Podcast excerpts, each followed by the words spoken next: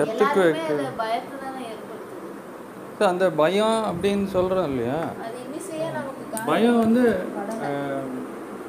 இன்னிசைனாக்கா அது யாருக்கு பயம் ஏற்படுத்துனா இப்போ எல்லாருக்கும் பயம் ஏற்படுத்தாது. ஏற்கனவே பயம் இருக்கிறவங்களுக்கு தான் பயத்தை ஏற்படுத்தும்.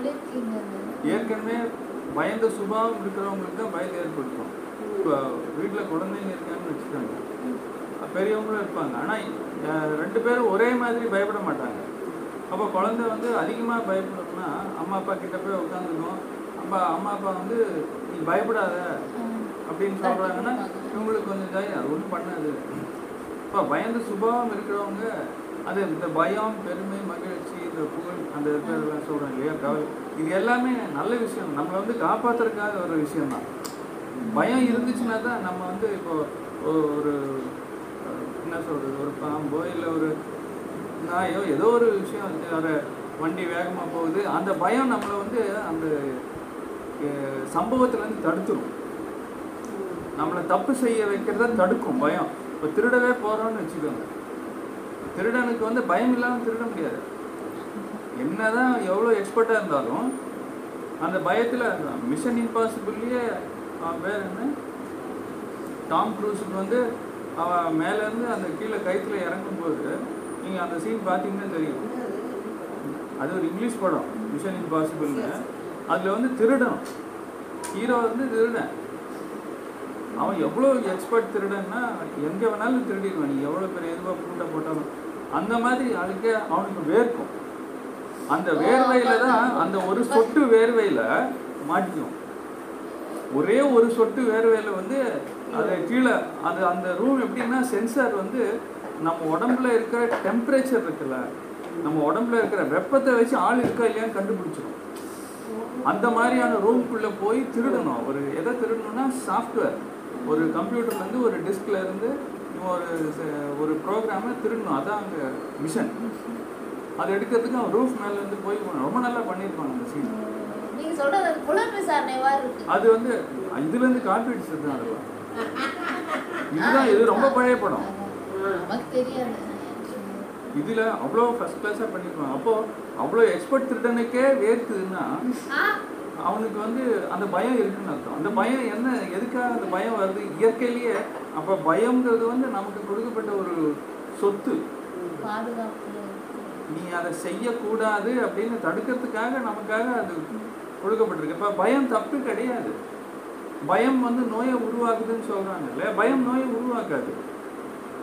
பயம் நம்மளை காப்பாற்றும் பயம் நோயை உருவாக்கும்னா கூட பயத்தினால வரக்கூடிய அந்த நிகழ்வுகள் இருக்குல்ல அதை வந்து உடம்பு ஹேண்டில் பண்ணுறதுக்கு நாம் அனுமதிச்சிட்டோம்னாக்கா சிக்கல் கிடையாது. ஆனால் அந்த பயத்தினால உடம்புல சில மாற்றங்கள் கண்டிப்பாக ஏற்படும். இப்போ எக்ஸாமே எடுத்துக்கோங்க. எக்ஸாம்ல கண்டிப்பா பயம் இருக்கு. யாருக்குன்னா இந்த நல்லா படித்தவங்களுக்கோ இல்லை படிக்காதவங்களுக்கோ கிடையாது. இந்த அரைகுறையா படிச்சுட்டு பத்து கொஸ்டின் மட்டும் படிச்சுட்டு மீதி பத்து கொஸ்டின் படிக்காமல் வந்திருப்பாங்க பாருங்க. அந்த பத்து கொஸ்டின்லேருந்து கேள்வி வந்துருமோன்னு நினைக்கிறவங்களுக்கு தான் பயம் இருக்கும். சுத்தமாக படிக்காதவங்களுக்கும் இருபது கொஸ்டின் படித்தவங்களுக்கும் பயம் இருக்காது. ஏன்னா எது வந்தால் பரவாயில்ல. இன்ஃபேக்ட் அப்படிதான் ஒரு தடவை அந்த ஒன்றுமே படிக்காமல் போனேன். பன்னெண்டாவது டுவெல்த்து படிக்கும்போது கெமிஸ்ட்ரி நமக்கு அந்த சப்ஜெக்ட்டும் வராது. ஒன்றுமே படிக்காமல் போனதுக்கு அப்போ வந்து அப்பாவுக்கு உடம்பு சரியில்லை ஹாஸ்பிட்டலுக்கு போயிட்டு வந்துட்டு இருந்தேன் அந்த டைமு ரீசன்ட் டெஸ்ட் எக்ஸாமுக்கு ஒரு ஒரு மாதம் ஒரு மாதம் முன்னாடி. அந்த சமயத்தில் தான் பிரச்சனை இருந்துச்சு வீட்டில் அப்போ என்ன ஒன்றுமே படிக்கல சுத்தமாக படிக்கவே இல்லை. புக்கை திறந்து கூட பார்க்கல. அது என்ன டெஸ்ட்டு டாபிக் ஒன்றுமே தெரியாது. சரி என்னவோ போ. அப்படின்னு சொல்லிட்டு போய் எழுதிட்டு வந்தா முப்பத்தஞ்சுக்கு முப்பத்தி மூணு வந்தது. முப்பத்தஞ்சு மார்க் தான் டெஸ்ட்டே அது எப்படின்னா இன்னும் எனக்கு தெரியாது. வேற யாராவது மார்க் எனக்கு போட்டாங்களா? ஆனா எதுவும் சொல்ல அந்த இடத்துல என்னன்னா அந்த பயம் வந்து இல்லாதே இல்லவே இல்லை. இப்போ பயம் இல்லாதது என்ன பண்ணிச்சுனாக்கா இந்த பழைய எல்லாம் ஞாபகம் வச்சுக்கிட்டு நம்ம வந்து ஈஸியா பதில் எழுத முடிஞ்சது. இப்போ பயம் இருந்திருந்ததுன்னு வச்சுக்கோங்களேன். பொதுவாக அந்த பயம் இருக்கும்போதும் சரி டென்ஷனாக இருக்கும்போதும் சரி நம்மளால அவ்வளோ ஈஸியாக யோசிக்கவே முடியாது. ஆனால் கொஞ்ச நேரம் கழிச்சு ஒரு டம்ளர் தண்ணி குடிச்சிட்டோ இல்லை யூரின் போயிட்டு வந்துட்டோ நாம உட்காந்தோம்னா இப்போ எல்லா ஆன்சரும் வரும். ஏன்னா அந்த பயம் என்ன பண்ணுனாக்கா உடம்புலயும் மனசுலயும் வந்து ஒரு இறுக்கத்தை ஏற்படுத்தும். இறுக்கம் அப்படின்னு வந்துட்டாலே அந்த இடத்துல எல்லா ஓட்டங்களும் அப்படியே நின்று போயிடும். அதாவது சக்தி ஓட்டம் நீரோட்டம் எல்லாம் அப்போ பிரெயின் வந்து வேலை செய்யாது. ஆனால் அந்த பயம் ரிலீஸ் ஆயிடுச்சுனாக்கா எல்லாமே ஃப்ளோ ஆகும். பிளட் ஃப்ளோ காற்று ஓட்டம் எல்லா ஓட்டங்களும் வரும்போது உங்களுக்கு ஐடியாஸ் வந்துடும். அப்போ அந்த பயம் எதுக்காக வருது அப்படின்னு சொன்னால் அது நம்மளை வந்து காப்பாற்றுறதுக்கு நீ செய்யாத அப்படின்னு நமக்கே சொல்லிக் கொடுக்குது. இப்போ இங்கே தெரியாமல் செய்கிற தப்புன்னு எதுவுமே கிடையாது. அவன் ஒருத்தன் திருடுறான் அப்படின்னு சொன்னாக்கா என் குடும்பத்துக்கு சம்பாதிக்கிறதுக்காக நான் திருடுறேன் அப்படின்னு சொல்கிறேன்னா கூட அப்போ நீ வந்து அவங்களுடைய அந்த பாவத்தையும் சேர்த்து தான் கொடுக்குற இந்த சாப்பாட்டில். அதில் சாப்பாடு வாங்கி கொடுத்தாக்கா. அதெல்லாம் செய்யாத இந்த பாவம் செய்யாத அப்படின்னு சொல்லி அவனை தடுக்கிறதுக்கு ஒரு உணர்ச்சி வேணும். அப்போ இந்த இடத்துல பயங்கிறது தப்பு செய்ய தடுக்கிற அந்த பயம் நல்ல உணர்ச்சி தானே? அப்போ பயம் தப்பு கிடையாது. ஆனால் அந்த நம்ம தோலை நம்ம அடைச்சிட்டோம்னு வச்சுக்கோங்க சோப் போட்டோ இல்லைனாக்கா யூரின் வரும்போது போகாமல் இருந்தோ இந்த மாதிரி அடைக்கிற வேலையை செஞ்சிட்டோம்னா தான் இந்த இடத்துல வந்து பயத்தினால ஏற்படுத்த அந்த வேஸ்ட்டு இப்போ அந்த உடம்பு குப்புன்னு வேர்த்துரும். இல்லைன்னா யூரின் வரும். இதை நாம் அனுமதிச்சிட்டோம்னா அந்த பயத்தினால ஏற்பட்ட அந்த கழிவு சேர்க்கை நீக்கப்படும். அப்போ இது நல்ல விஷயம்தான். ஒன்றும் இது தப்பு கிடையாது. நம்ம எங்கே மாட்டிக்கிறோம் அப்படின்னு சொன்னாக்கா இது வெளியே போகிறத நம்ம அனுமதிக்கிறது கிடையாது. உணர்ச்சிகள் என்ன செய்யுது அப்படின்னா மருத்துவம் தான் செய்யுது நமக்கு. உணர்ச்சிகள் வந்து நம்ம உடம்புல இருக்கக்கூடிய கழிவுகளை நீக்கிற வேலையை தான் செய்யுது. உணர்வுகள் வந்து நம்ம உடம்புல கழிவுகளே ஏற்படுத்தாத தடுப்பூசி. உணர்வுகள் பூர்வமா வாழ்ந்தோம்னாக்கா நம்ம உடம்புல கழிவுகளே ஏற்படாது. ஆனா அப்படியே கழிவுகள் ஏற்பட்டாலும் அதை ரிலீஸ் பண்றதுக்கு உணர்ச்சிகள் தேவை. இப்போ உணர்ச்சிகளுக்கும் உணர்வுகளுக்கும் நிறைய வித்தியாசம் இருக்கு இல்லையா? இப்போ ஒரு மெயின் வித்தியாசம் என்னன்னா உணர்ச்சிகள் வந்து அஹ், நீங்க ஏதாச்சும் சொல்லுங்களேன். ஒரு உணர்ச்சிக்கும் உணர்வுக்கும் வித்தியாசம் என்ன? பயத்துக்கு என்ன ஈக்குவலண்ட்டான இது உணர்ச்சி என்ன பயத்துக்கு அஹ் பயத்துக்கு வந்து நம்பிக்கை. நம்பிக்கை அப்போ இது ரெண்டுத்துக்கும் என்ன முக்கியமான வேறுபாடு என்னன்னு கேட்குறேன். வேறுபாடு என்ன?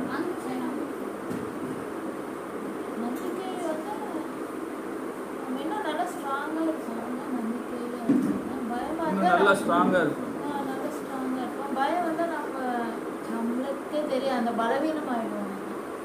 பயத்துல நடுக்கம் இருக்கும். பயத்துல நடுக்கம் இருக்கும். பயத்துல வந்து எதுவும் சரியா சிந்திக்க முடியாது. பயத்துல வந்து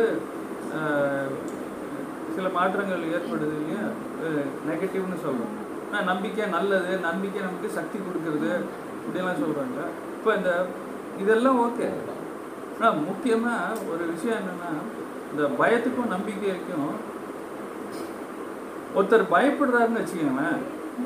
அவரை நீங்க பார்த்த உடனே அவர் பயப்படுறாரா இல்லையான்னு அவர் கண்டுபிடிச்ச முடியுமா முடியாத? அப்போ அந்த பயம் அதை நீங்க வந்து அது வெளியே காட்டிடும் ஆனா நான் நம்பிக்கையா இருக்கேன்னு நான் சொன்னேன்னு வச்சுக்கோங்க. யாருனாச்சு நான் எவ்வளவு நம்பிக்கையா இருக்கேன் அப்படின்னு யாருனாச்சும் கண்டுபிடிக்க முடியுமா? அப்போ இது ஏன் அந்த பயம்ங்கிறது உணர்ச்சி வந்து வெளியே காட்டிடும் பயம் வந்து வெளியே காமிச்சிடும் ஆனா நம் அதாவது உணர்ச்சிகள். உணர்ச்சிகள் எப்போதும் வெளியே காமிக்கும்.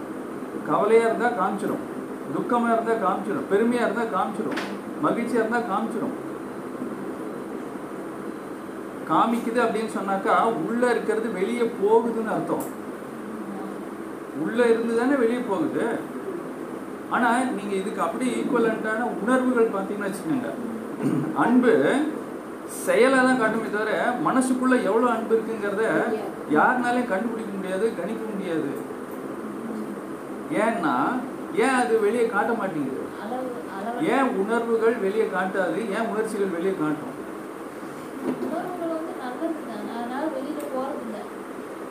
அதாவது நீ இதெல்லாம் தொலைச்சிடக்கூடாது. நீ அன்பை வெளியே விட்டுறாத. நம்பிக்கையை விட்டுறாத நீ வெளியே விடக்கூடாத விஷயங்கள் தான் உணர்வுகள். அப்போ அந்த அன்பாக இருக்கட்டும் பொறுமையாக இருக்கட்டும் நம்பிக்கையாக இருக்கட்டும் அந்த உண்மைத்தன்மையாக இருக்கட்டும் இது எல்லாம் நல்ல தன்மைகளும் நாம் வெளியே விட்டுறக்கூடாதுங்கிறதுக்காக காட்டாது. ஆனால் அந்த உணர்ச்சிகள் பார்த்தீங்கன்னாக்கா மகிழ்ச்சி பெருமை பொறாமை கவலை துக்கம் இது பயம் இது கோபம் எல்லா உணர்ச்சிகளும் வெளியே காட்டும். ஏன்னா இது போகணுங்கிறதுக்காக. இல்ல இது எனக்கு இதுல என்னன்னா சிலர் கூட இங்க. பிரச்சனையே அதுதான். இங்க பிரச்சனையே அதுதான். யாரும் என்ன பிரயோஜனம் இல்லை. அதனால தான் மாரடைப்பு வருது. ஹார்ட் அட்டாக் வர்றதுக்கு முக்கியம். நல்லா நான் என்ன தப்பு பண்ணேன் அப்படின்னு சொல்லுவாங்க இல்லையா? என்ன தப்புனா இதுதான் தப்பு. உள்ளுக்குள்ளே வச்சுட்டு நீ வெளியே காட்டாமல் இருக்கிற அந்த அதிகமான எக்ஸஸ் அன்புன்னு சொல்கிறோம் இல்லைங்களா? அது வந்து அடைச்சிக்கும் நல்லதாக இருந்தாலும் இப்போ நீங்கள் இதே மாதிரி டிவி வந்து ஒரு நாற்பது டிவி இங்கே வச்சு எல்லாமே நல்ல டிவி தான். இங்கே ஒரு டிவி வைக்கிறதுக்கும் ஒரு நாற்பது டிவி வாங்கி வைக்க இங்கே அடைக்குமா அடைக்காதா நல்லது தானே? ஓ வச்சுக்கலாம்ல. ஏன் ஒரு டிவியோட நிறுத்திக்கிறோம் நல்லதுன்னா நாற்பது வச்சுக்கோ. நாற்பது வச்சா ரூம் அடைக்குமா அடைக்காதா? அப்போ நல்லது அதிகமாக இருந்தாலும் அடைக்கும். அன்பு அதிகமாக இருந்தாலும் அப்போ நாற்பது டிவி இருக்குன்னா நான் என்ன செய்யணும் இப்போ? என்கிட்ட நாற்பது முப்பத்தொம்பது கொடுத்துடணும்னு சொல்கிறேன் முப்பத்தொம்பது கொடுக்க மாட்டோம். அதான் இங்கே விஷயம். நான் முப்பத்தொம்பது வச்சுக்கிட்டு ஒன்று மட்டும் தருவேன்னு சொல்லுவேன். இங்கே ஒன்று வச்சுக்கிட்டு நமக்கு தேவையானதை வச்சுக்கிட்டு மற்ற எல்லாத்தையும் கொடுத்துடணும். கொடுக்காம நாம் வச்சுக்கிறோம் பார்த்தீங்களா நீயே வச்சுக்கோ. அது ஆனால் ஒன்றை தான் அடைக்கும். ஏன்னா நீ தானே வச்சிருக்க. உனக்குள்ளே தான் அடைப்பு ஏற்படும். இப்போ அந்த உணர்வுகள் ஏன் வெளியே காட்டாதுன்னா வெளியே தொலைச்சிடக்கூடாதுங்கிறதுக்காக உணர்ச்சிகள் காட்டும். அதுதான் நமக்கு செய்கிற மருத்துவமே. அப்போ அந்த மருத்துவங்கிற அந்த வெளியே போக விடு விட்டுடணும் நம்ம. அது செயலா காட்டுறது. ஆனா எவ்வளவு வச்சிருக்கோங்கிறது வெளியே கண்டுபிடிக்க முடியாதுன்னு சொல்றேன். ஆ. உணர்வுகளை நம்மளால கணிக்க முடியாது. உணர்ச்சிகளை பார்த்த உடனே பயப்படுறான் நடுங்குறான் அப்படின்னா அது காமிச்சிருது அது நமக்கு தெரிஞ்சிடும்னு சொல்றேன். அப்போ இந்த சப்தங்கள் வந்து அந்த பயம் சம்மந்தப்பட்ட விஷயங்களை தான் ஏற்படுத்துது. நம்ம ஏன் எல்லாருமே கொரோனாவுக்காக பயப்படுறோம்? ஏன்னா யாருக்கு வந்து யார் பயந்தாங்கொழி அவங்க தான் பயப்படுவாங்க. எல்லாரும் பயப்பட மாட்டாங்க. யார் பயந்தாங்கொழினா ஏற்கனவே பலகீனமாக இருக்கிறவங்க. என்னென்னத்தையோ சாப்பிட்டு நாம் வந்து உடம்பு வீக்காக இருக்கோம்னு வச்சுக்கோங்க. உடம்பு ரொம்ப வீக்காக இருக்கணும்னு ஈஸியாக தள்ளி விட்டுடலாம். உடம்பு ஸ்ட்ராங்காக இருக்கிறவன்னு நீங்கள் என்ன தள்ளினாலும் கீழே விழ மாட்டான் இல்லையா? அப்போ இங்கே ஏன் எல்லாரும் பயப்படுறாங்க அப்படின்னா ஏற்கனவே பயந்து இருக்கிறதுனால தான் இவன் சொல்கிற டிவி நியூஸு அதெல்லாம் பார்த்து நாம் பயப்படுறோம். அதுக்கு காரணம் என்னன்னாக்கா இதுதான். இவ்வளவு சப்தங்களும் எங்கே போகுது? பிடிக்காத சப்தங்கள் தானே அப்போ அந்த பிடிக்கிற சப்தங்கள் வந்து எவ்வளோ கம் இப்போ இது சேவலாக கோழியாங்க இது இப்போ பேசிகிட்டு இருந்தோம். இப்போ காலையில் கூவுது இல்லை கோழி கூவுதுன்றாங்க நீங்கள் சேவல் கூ- கோழி கூவுது. கோழி கூவுதுன்னு படமே வந்துச்சு சேவல் தான். சேவல் தான் கூவுது. அவங்க முடிவு பண்ணிட்டீங்க. சேவல் தான் கூவும். அப்போ அந்த சேவல் கூவுற சத்தம் இந்த சமீபமாக ஒரு வாரத்தில் எத்தனை பேர் சேவல் கூவுற சத்தம் கேட்டீங்க? சேவல் கூவுற சத்தம். நீங்கள் எந்திரிச்சிங்கன்னா கேட்பீங்க ஆனால் இப்போ எந்திரிக்கிற டைம் என்ன தெரியுமா? சராசரியாக இப்போ எந்திரிக்கிற டைம் வந்து இப்போ பொதுவாக உங்களை சொல்ல இந்த கொரோனா பீரியடில் லாக்டவுன் பீரியடில் பத்து மணி பதினொரு மணிக்கு தான் எந்திரிக்கிற டைமே எந்திரிக்கிற டைமு. இல்லை இல்லை பசிக்காது. ஏன்னா அவன் நைட் பன்னெண்டு மணிக்கு தான் டின்னர் ஆ. அப்போ பசி இதோ பேஷண்ட்டே சொல்கிறது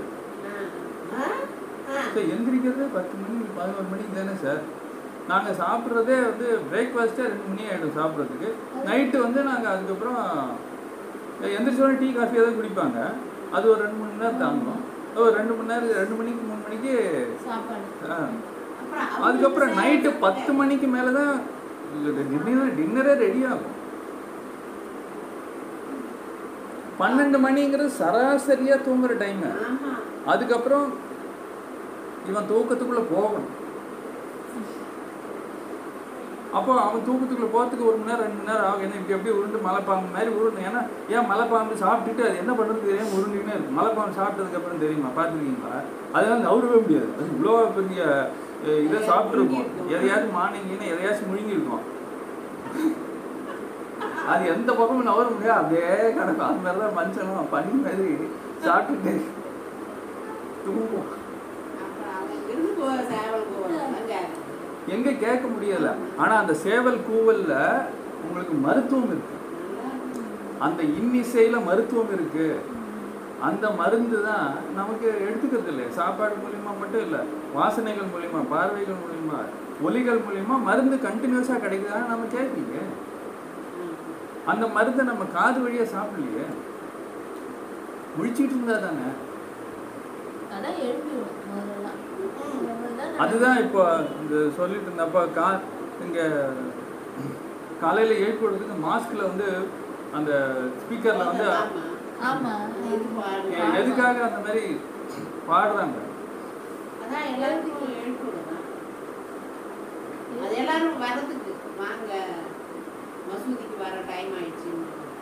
முக்கியமா நீங்க வர்றதுக்காக இதுல இருக்காங்களோ என்னமோ தெரியாது. இப்போ எழுப்பி விடுறது வேணா கரெக்டு முன்னாடியெல்லாம் ராஜா காலத்துல இப்போ வந்து எப்படி எழுப்பி விட்டுட்டு இருந்தாங்க இல்ல பொதுவா ஒரு அறிவிப்பு அரசு வந்து என்ன சொல்லுது? ஒரு அறிவிப்பு அப்படி சொன்னாக்க எப்படி வந்து மக்கள் கிட்ட கொண்டு போய் சேர்ப்பாங்க? தண்டோரா வந்ததுக்கு அப்புறம் டும் டும்னு அடிக்கிறது அது இங்க ஷார்ட் ரேஞ்சில் தான் கேட்கும்.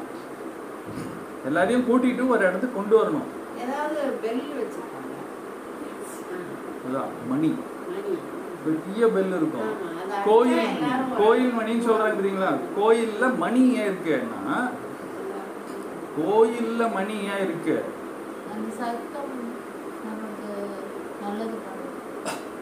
கோயில்ல மணி ஏன் இருக்கு?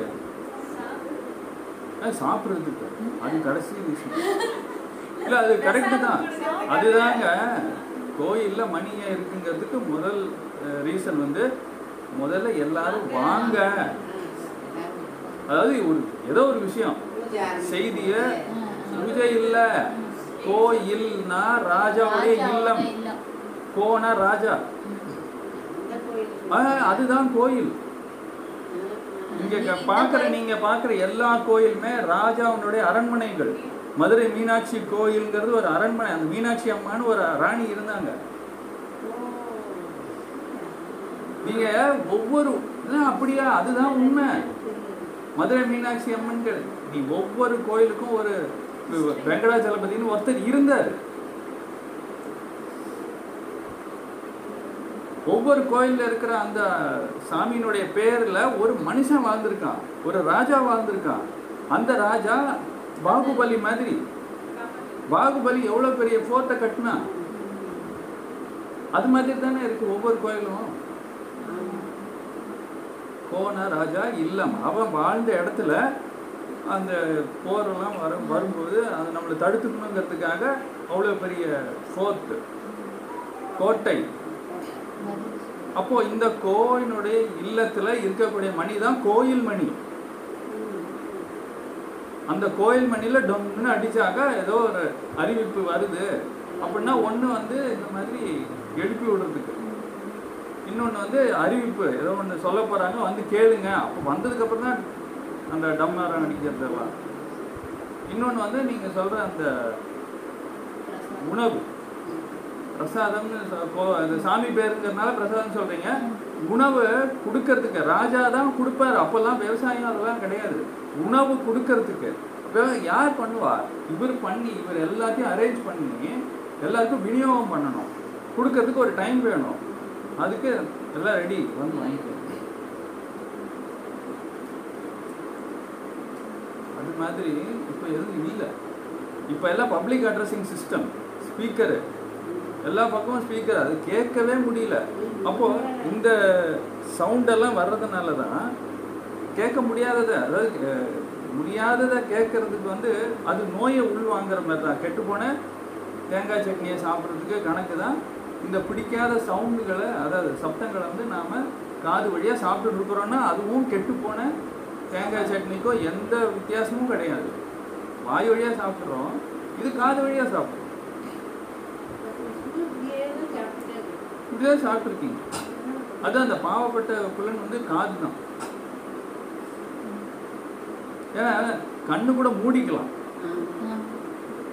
நீங்க அது எவ்வளோ அந்த இதில் தான் வரும். இந்த சம்பிரதாய சடங்குல வந்து அதுதான் அங்கே சங்குனா என்னன்னு தெரியும் உங்களுக்கு. இப்போ இது இதெல்லாம் ஃபாலோ பண்ணாக்கா சங்கு தான். சரியா? இதுமா இதெல்லாம் ஃபாலோ பண்ணால் மருத்துவம். சரியா? இதெல்லாம் ஃபாலோ பண்ணால் மருத்துவம் கிடைக்கும் நமக்கு. ஒரு கோழி போகிறதா இருக்கட்டும் ஒரு கோயிலினுடைய ஓசையாக இருக்கட்டும் இனிமையாக இருக்கும். அது பாட்டு பாடுற மாதிரி இருக்கும். அப்போது நீங்கள் ஒரு Alexa A R Rahman songs please Alexa இது சாங்ஸ் ப்ளீஸ் அப்படின்லாம் கேட்கும்போது நீ என்ன கேட்க விரும்புகிற உனக்கு அவன் காதுக்கு ஒரு இனிமையான பாடலை கேட்க விரும்புகிற ஏன்னா அந்த மருத்துவம் தேவைப்படுதாங்க இந்த அம்மாக்கு பிடிஎஸ் சாங்ஸ் ப்ளீஸ் அப்படின்னாக்கா அந்த அம்மாக்கு பிடிஎஸ்னுடைய சாங்ஸ் தான் தேவைப்படுது. ஏன்னா அதுதான் அவங்களுக்கு மருத்துவம். நமக்கு பிடிக்கும். ஆனால் பொதுவாக சில விஷயங்கள் நமக்கெல்லாம் இந்த பப்ளிக் அட்ரஸிங் சிஸ்டம் அதாவது ஸ்பீக்கர் வச்சு அப்போ அந்த ஓதுதல் அப்படிங்கிறது அந்த கேட்டகரியில் தான் வருது. காலையில் எந்திரிச்சு ஓதுறது வந்து இந்த சவுண்டும் கேட்கும் இந்த சவுண்டும் கேட்கும். ஆனால் இதை தான் கேட்டுகிட்டே இருக்கணும்னு தோணும். இது எப்படா நிறுத்துவான் அஞ்சு நிமிஷத்துக்கு தான் ஆமா. ஆனால் இது வந்து கண்டினியூஸாக ஒரு மூணு மணிலேருந்து அது வந்து கூவிக்கிட்டே இருக்கும். சேவல் கூவிக்கிட்டே இருக்கும். அது என்னத்துக்கு தூங்குற? மணி மூணு ஆச்சு எந்திரி. மணி மூணு ஆச்சு எந்திரி அப்போ அவ்வளவு நல்லா இருக்கும். அந்த குயில் குயில் கூவுறது ஒரு நேரம் கோழி சே- சேவல் கூவுறது ஒரு நேரம் புறாக்களுடைய சப்தங்கள் ஒரு நேரம் அப்புறம் அந்த மைனாக்களுடைய சப்தங்கள் ஒரு நேரம் காக்காயினுடைய சப்தம் ஒரு நேரம் அப்புறம் ஸ்பேரோ அதனுடைய சப்தங்கள். ஒன்று ஒன்று டைம் வந்து வெவ்வேறு நேரத்தில் போகும். எல்லாம் ஒரே சமயத்துலேயும் போவாது ரெண்டு மூணு இது நான் இப்போ இந்த கிளாஸ் எல்லாம் அட்டன் பண்ணும்போது இன்னும் நல்லா கேட்கும் ஆனால் அதுக்கு முன்னாடியே ஆரம்பிச்சிடும் மூணு மணிக்கே ஆரம்பிச்சிடும் எழுப்பி விடுறது தான் யாருக்காக பாடுது. அது அதுக்காக பாடு அது அதுக்காக பாடுது. அதுக்கு பாடுறதுனா பிடிக்கும். பாடுறதுனா பிடிக்கும். உங்ககிட்ட உங்களை எழுப்பி விடுறதுக்குலாம் அது பாடல. ஆனா இந்த சமயத்துல உன்னை எழுப்பி விடுறதுக்கு இது யூஸ் பண்ணிக்கிறது தான் அந்த இயற்கையினுடைய புத்திசாலித்தனம். நீ உனக்கு பிடிச்ச செய்யி அதுல வந்து இவன் எழுந்துக்கிட்டோம் இப்படி வளர்ந்தது தான் பரிணாம வளர்ச்சியை தவிர நீ நடந்துகிட்டு இருந்தவன் வந்து சைக்கிளில் போகிறதோ பைக்கில் போகிறதோ காரில் போகிறதோ பரிணாம வளர்ச்சி கிடையாது. பரிணாம வீழ்ச்சி. ஏன்னா அதில் பார்த்தீங்கன்னா அதான் ஒலிபெருக்கி பாய்ச்சம் அது போயிடுச்சு. இந்த ஓடும் ஓசைகள். ஓடும் ஓசை ஓடுறது தானே நம்ம நார்மலாக போகிற வேகத்தை விட அதிகமான வேகத்தில் ஓடுது. பஸ்ஸாக இருக்கட்டும் ட்ரெயினாக இருக்கட்டும் டூ வீலராக இருக்கட்டும் ஏரோப்ளேனாக இருக்கட்டும் எல்லாமே சத்தம் தானே போகுது சத்தம் அவ்வளோ சத்தம். இருக்கு அந்த சத்தம் வந்து நமக்கு எதை எதை முறியடிக்குது? சத்தம். ஒரு ஏரோப்ளேனுடைய சவுண்டு நீங்கள் அதுக்கு டேக் ஆஃப் பண்ணுறது நீங்கள் ஏறுறீங்க அப்போல்லாம் அந்த ஃபேனுடைய சவுண்டு அவ்வளோ இருக்கும். பக்கத்தில் இருக்கும் பேசுறதே கேட்காது. எல்லாம் அங்கே செக் பண்ணுறவங்களாம் ஆக்ஷனில் தான் பேசணும். அந்த எக்ஸாஸ்ட் ஃபேன் அந்த ஃபேன் இருக்குல்ல அவ்வளோ அது எதை முறியடிக்குதுன்னு கேட்குறேன். அந்த சப்தம்.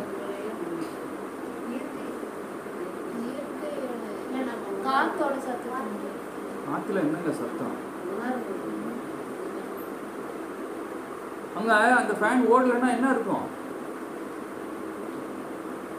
அந்த ஏரோப்ளேன் ஃபேன் நின்று போச்சு. அப்போ அங்கே என்ன இருக்கும் ஆ? அங்க இருந்த அமைதிய ஸோ ஒரு ரொம்ப நல்ல ஒரு வாக்கியம் இருக்கு. You speak only when you can make this silence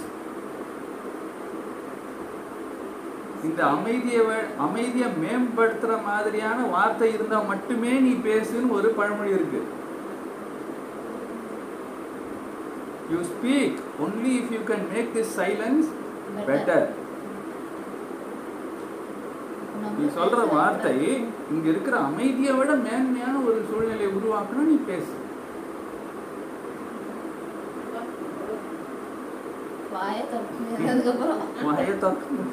அப்போ இங்க வந்து இவ்வளவு சப்தங்கள் இருக்கிறதுனால தான் அஹ், மனுஷனுடைய ஆட்டம் ஓட்டம் ஃபேனுடைய ஓட்டம் மனுஷனுடைய ஆட்டம்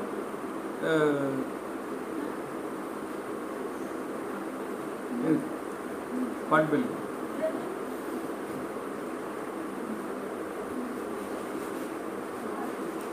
அவங்களும் ஃபோன் பண்ணுவாங்கல்ல?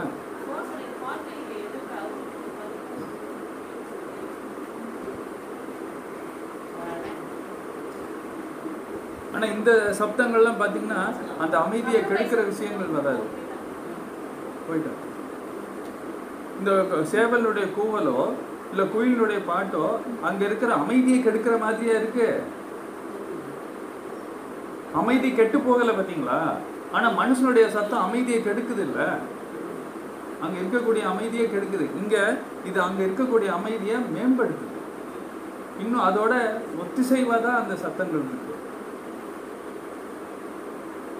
அப்போ இந்த காற்றின் காதல் அப்படின்னாக்கா காற்று வந்து அந்த ஒரு மரத்து வழியாக போகுதுன்னு வச்சுக்கோங்க ஒரு ஒரு காட்டுக்குள்ளே நடந்து போகிறீங்க இல்லை ஒரு மரத்து வழியாக போ அந்த கா ப்ரீஸ்ன்னு சொல்லுவாங்க இல்லையா? அந்த காற்றினுடைய சத்தம் வந்து ரொம்ப குளுமையாகவும் நமக்கு இனிமையாகவும் நம்ம இன்னும் அனுபவிக்கலாமே அப்படிங்கிற மாதிரி இருக்கும்.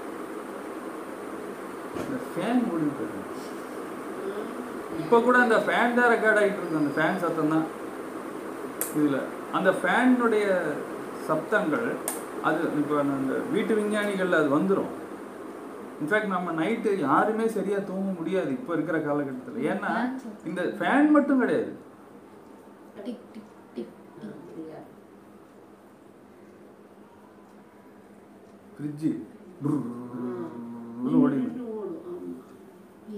ஒரு ஏசி ஏசியினுடைய கம்ப்ரஸர் சவுண்டு ஃபேனுடைய ஓடுற சவுண்டு ஃப்ரிட்ஜினுடைய கம்ப்ரஸர் சவுண்டு இதனுடைய டிக் டிக் சவுண்டு இது தவிர இங்கே சுற்றி வட்டாரத்தில் இந்த நாய்கள் இருக்குல்ல? அது வந்து ஊ- ஊர் சுத்தினே இருக்கும். ஒண்ணு கத்தும் இல்லைன்னா ஊழையிடும் இதெல்லாம் எதுக்கு செய்யுது? இல்ல அது மேல தப்பு இல்ல. இவன் கட்டி போட்டு போயிட்டான். இவன் அதனோட சுதந்திரத்துல கை வச்சிருக்கிறான். அதுக்கு பிடிக்காத மாதிரி வேலையை செய்கிறான் அதனால இது வந்து இங்க டென்ஷன் ஆகி கத்துவோம். கொஞ்சம் கொஞ்சம் கொஞ்சம் கொஞ்சம் கத்துவோம். இல்லைனாக்கா இவன் கல் எடுத்து அடிப்பான். யாரு? செக்யூரிட்டி இது சும்மா விட்டுருந்தா அது கத்து போறது கிடையாது. இது கத்துறதுக்கு காரணமே இங்க மனுஷன் தான். ஸோ அந்த சப்தங்கள். இப்போ இதெல்லாம் இருக்கும்போது நல்ல ஆழமா தூங்கிட்டோம்னா பிரச்சனை கிடையாது. நம்ம ஏற்கனவே மலைப்பா மாதிரி தான் உருண்டுன்னு இருக்கோமே தவிர தூங்கலை. எப்போ வந்து ஒரு மூணு மணி நேரத்துக்கு எந்திரிச்சு டாய்லெட் போகிறோமோ அப்போவே நமக்கு வந்து தூக்கம் இல்லைன்னு தான் அர்த்தம். எந்திரிச்சு டாய்லெட் போயிட்டு இருக்கிறோம். மூணு மணி நேரத்துக்கு ஒரு தூக்கம் தூங்கலை. உடம்பு வந்து அந்த தூ தூக்கத்தை விட முக்கியமான ஒரு வேலையை செய்ய வைக்குது. ப்ரோக்ராம் பண்ணி வச்சுருக்கு. ஏன்னா அவ்வளோ வேஸ்ட்டு சேர்ந்துருச்சு. இவ்வளோ குப்பையை வச்சுட்டு நீ என்ன போயிட்டு வா இறக்கி வச்சுட்டு வா. அதுக்கு தான் எழுப்பி விடுது நைட்டில் கரெக்டாக மூணு நாலு மணி நேரத்துக்கு ஒரு தடவை போயிட்டு வந்துடும் அது கூட போகலன்னா கஷ்டம். அதான் அது அதுவும் ஒரு மருத்துவம் தான் வச்சுக்கோங்க. ஆனால் அது சேர்ந்துருக்குன்னா மறுபடியும் அந்த நீர் தானே வெளியே போகுது. நீர்னா அப்போ பயம். அந்த பயத்தை நாம அந்த நாள் பூரா அவ்வளோ சப்தங்கள் மூலியமா சேர்த்து வச்சிருக்கோம். ஆன்லைன் கிளாஸு இந்த காதில் மாட்டின்னு கிளாஸ் எடுக்கிறது. அப்புறம் இந்த ஆஃபீஸ் எந்த உறுப்பு? முக்கியமாக காது தானே. இது எல்லாமே நம்ம எல்லாம் சம்பாதிச்சுக்கிட்டது தான் இது எல்லாம் எதுவும் மற்ற இதெல்லாம் எதுவும் பண்ணுறது கிடையாது. ஹெட்ஃபோன் மாட்டிக்கிட்டு இந்த புறா சுற்றுறது கிடையாது. இனிமையான பாடல் கேட்குறோம்னா இல்லை அவன் பாட்டு பாடுறானே அந்த பாட்டை கேட்கறதுக்கே இங்கே நமக்கு அந்த பாட்டை கேட்கறதுக்கு தான் சம்பளமே கொடுக்குறான். எதுக்கு சம்பளம் கொடுக்குற நான் பாட்டு பாடுவேன். அதை நீ கேட்கணும். அப்போ இந்த ஒலி பெருக்கி பெருக்கிங்கிறது வந்து க- கடவுளுங்கிற பேரில் இவங்க செஞ்சாலும் சரி இந்த ஓதுதல் பண்ணாலும் சரி நீங்கள் அந்த அம்மன் கோயில் திருவிழா இதான் ஈரோட்டில் ஏப்ரல் ஒன்றாம் தேதி வந்துச்சுன்னு வச்சுக்கோங்க. என்ன அம்மன் இது மாரியம் மாரியம்மன். ஐயோ மாரியம்மன்? ஆ போயிருக்காமே. அது போகாம இருக்கிறது தான் நல்லது. அங்க அந்த ஒரு கோயில் ஒன்று இருக்கும் அந்த பிரஃப் ரோட் பக்கத்துல. பெரிய பெரிய பாளையத்தம்மன் கோயில். மாரியம்மன். கோயில். அது உள்ள போயிட்டு இப்படி திரும்பி வர்றதுக்குள்ள அப்படியே நசுக்கி புழிஞ்சு ஜூஸ் மாதிரி பண்ணி எடுத்துருவாங்க அவ்வளவுதான். உள்ள போகும்போது நல்லா டிப்டாப்பா போயிட்டு வந்து போவோம். இந்த துணியெல்லாம் போட்டுட்டு நல்லா வெளியே வரும்போது பார்த்தா இந்த பிச்சைக்காரன் மாதிரி இங்கே கிழிஞ்சு அங்கே கிழிஞ்சு. நெச்சமாகவே ஜூஸ் போட்டு எடுத்து தான் வெளியே வந்து உட்காரோம் ஒரு தடவை அது போயிருந்ததே எனக்கு அவ்வளோ பதிஞ்சிருச்சு. அதுக்கப்புறம் தாத்தா ஓ, எப்பயாச்சும் கூப்பிடுவார்ல. அப்போல்லாம் வந்து அந்த டைம் மட்டும் அவாய்ட் பண்ணிக்கிறது. இல்லை இல்லை. அந்த இந்த மாரியம்மன் ஃபங்க்ஷனில் தான் இருக்கும் இப்போல்லாம் கூப்பிட்றது இல்லை சொல்கிறேன் இப்போதான் கோயிலே இல்லையே. அப்போ இந்த என்னென்ன விஷயங்கள் எல்லாமே நிற்கிது பார்த்தீங்கன்னா எல்லா நல்ல விஷயங்களும் நடக்குது நிறுத்துறதுனால. இவங்க இந்த லாக்டவுனுங்கிற பேரில் நீ ஆடி அடங்கும் வாழ்க்கையடா அப்படின்னு சொல்லும்போது ஃபைனலாக ஆர்ஐபின்னு சொல்லுவாங்க. Rest in peace peace rest in peace RIP அப்படின்னா அதானே. அப்போ ரெஸ்ட் அப்படின்னா ஓய்வு பீஸ் அப்படின்னா அமைதி. அப்போ இந்த ரெஸ்ட்டுங்கிற வார்த்தை எதுக்கு எதுக்கு ரெஸ்ட் கொடுக்க வேண்டியிருக்கு? மனுஷனுக்கு மனுஷனுக்கு உடம்புக்கு ரெஸ்ட் தேவை. பீஸ் அப்படின்னா அமைதி. ஆன்மா இல்லை மனசுக்கு. நீங்க எதுக்கு அதுக்குள்ள போறீங்க ஆன்மாக்குள்ள? இந்த இடத்துல ஆட்டம் காட்டினதே இந்த உடம்பும் மனசும் தான். அதெல்லாம் பார்த்துக்கிட்டு இருந்தது தான் அந்த ஆன்மா. இந்த இடத்துல ஆட்டம் காட்டினது யாரு? உடம்பும் மனசும் தான் ஆடி ஆடி ஆடி ஓடி ஓடி ஓடி எல்லா ஆட்டத்தையும் காட்டுது. அடங்கு. ஊரை அடங்கு. ஊர் அடங்கு. ரொம்ப நல்ல விஷயம் இந்த ஊர் அடங்கு. அடங்கிட்டான்ல நோய் வராது. உடம்பு அடங்கிடுச்சு. எங்கே டிராவல் கிடையாது. தேவையில்லாத டிராவல் கிடையாது. வண்டிகள் வாகனங்கள் அதனுடைய சப்தங்கள் கிடையாது. எவ்வளவோ நல்ல விஷயங்கள். இப்படிதான் இருக்கணும் அப்படிங்கிறத இப்ப நம்ம வழியாவே அது சொல்ல வச்சிருச்சு. இல்லாத ஒரு விஷயத்தை வச்சு. அதுதான் அந்த அவ- அவ- அப்போ ஒண்ணும் இல்லாத விஷயத்தை வச்சு என்னால என்னால இவ்வளவு செய்ய முடியும்னா நான் நினைச்சா எவ்வளவு செய்யலாம்? நான் ஒண்ணுமே இல்லாத உயிர் இல்லாத ஒரு விஷயத்தை வச்சே என்னால இவ்வளவு பண்ண முடியுமே?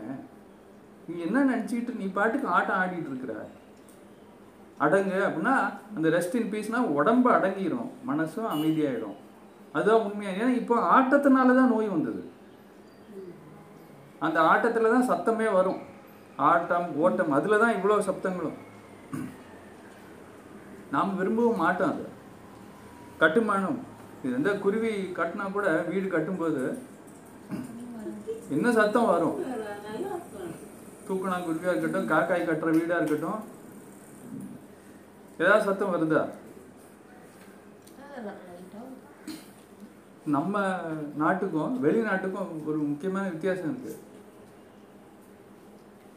அவங்களுடைய வீடுகள் அதிகமாக பார்த்தீங்கன்னா மரங்கள் பயன்படுத்தி பண்ணுவாங்க.